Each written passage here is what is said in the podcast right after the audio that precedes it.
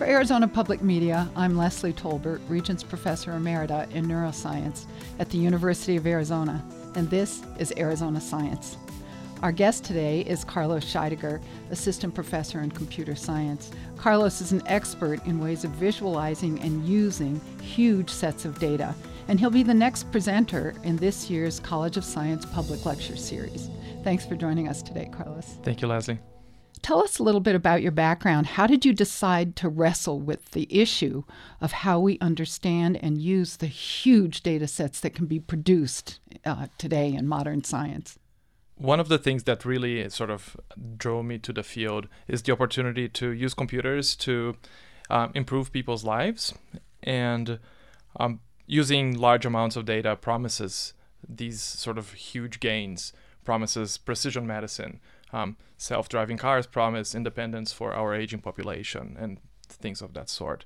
So both the potential of impact of positive impact on people and sort of the interesting challenges that those were the things that originally drew me to the field. And more recently and this is going to be the topic of um, much of our talk uh, i've become increasingly concerned about the impacts that um, artificial intelligence and sort of data science can have if we're not careful about the way that we practice and if we're not thoughtful about who it impacts and who is it being built for. So that's what i'm now interested in as well. And so, to address that, you have to have a really deep understanding of how data is mined, how how we uh, find the information we need, as well as how we use it. So, maybe you could tell us about where those perils begin, which is in how we mine data. Um, one of the things that I believe is important for people to to understand is machine learning uses whatever data we choose to give to it and it cannot help but sort of repeat the ethics of the data that we put into it. So if we are very careful about the kinds of data and how we choose to use it to make the decisions, we can have very positive outcomes. But at the same time, um, if we just give it data without being thoughtful about what is going to happen, it really risks reinforcing the kinds of decisions we've made in the past with all the problems that come with it. So before we talk about how it's used, is it also a problem that data really are not complete. It's what we choose to put into the data banks that is also, it's not just how we use the data, it's what data are there. That is one of the sort of, I believe, most important problems that people don't realize about our data driven world, which is not everyone has the same opportunity to create their own data sets. And people who use the data sets, they choose from things that they are familiar with. And so what ends up happening is that the machine learning systems that built end up reflecting the people that are building them. Uh, this idea of increasing diversity of people who build machine learning data sets and increasing the visibility of data that might not otherwise be seen is actually very, very important. It would be really important to engage with ethicists and policymakers. How do you bring them into the conversation?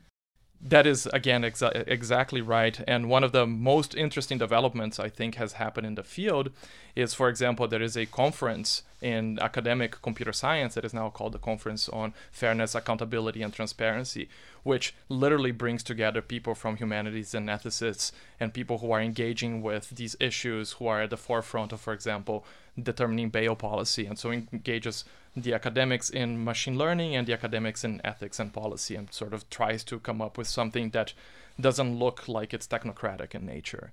And so this is exactly the kinds of issues that we are now struggling uh, with as a community. So the takeaway message from your talk is going to be what? I mentioned before that machine learning systems always encode some ethics, even if it happens to be the ethics of our past decisions. We can choose to make these systems better, but it requires engaging not only with computer scientists, who are the people who will know how to make the techniques do the things we want to, but we ought to be having a broader conversation with ethicists and with humanists. And that conversation has to include who gets to benefit from the machine learning systems? Uh, who do the machine learning systems affect? Who controls those? What kinds of power disparities those things will end up doing to our society? And are we prepared to make the changes that are needed? Thanks very much. It all sounds extremely important. Thank you for the opportunity. We've been talking to computer scientist Carlos Scheidegger about his upcoming talk on the promise and peril of artificial intelligence. As a part of the College of Science public lecture series. You can hear this and all Arizona Science conversations at azpm.org slash Arizona Science. I'm Leslie Tolbert.